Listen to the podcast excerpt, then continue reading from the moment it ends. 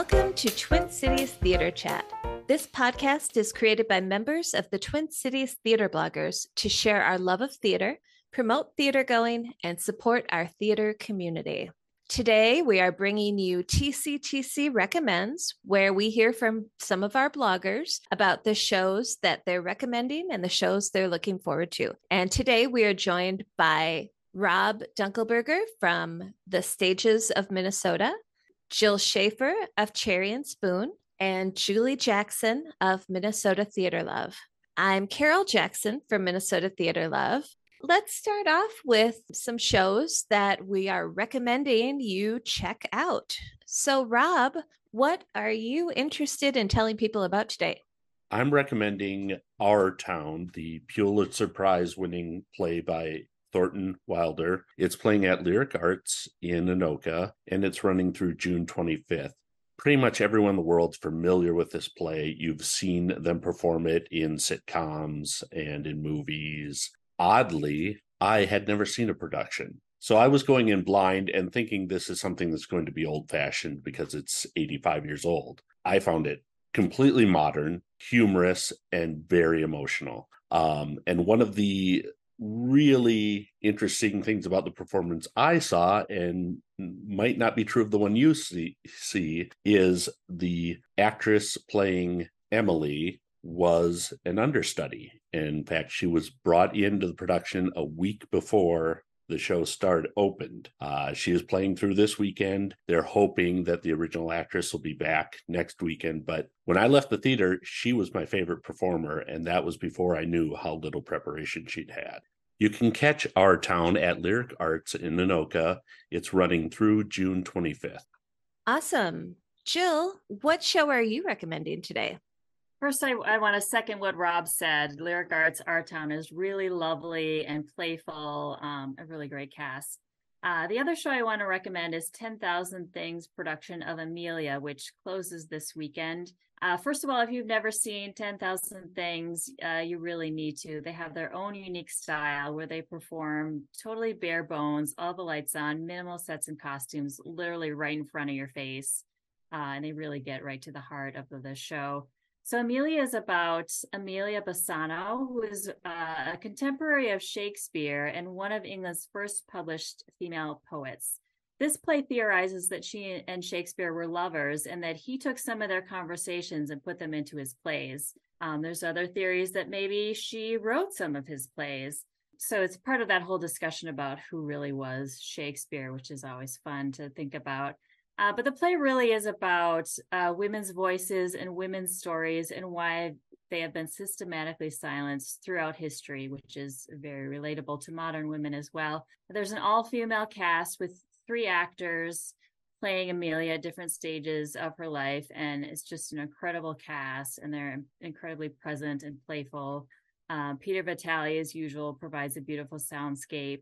Uh, and if you can, if you can get tickets, they're playing through June eleventh at uh, Falcon Heights Church and the Women's Club of Minneapolis.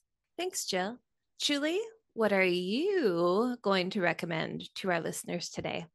Well, this is a better late than never recommendation. The Prom at Chanhassen Dinner Theaters is closing on Saturday, June tenth. If you haven't seen it, or if you have, and you have an opportunity this week, please do go see it. This is the um, first local, locally presented production of the twenty eighteen Broadway musical, The Prom. It's an amazing original musical comedy with energetic dancing, a great cast, and a really important message about love and representation. It's it's just brilliant. And just another note that the Twin Cities Theater Bloggers did hold a talk back at one of the performances, and you'll be able to find the audio of that in our podcast feed.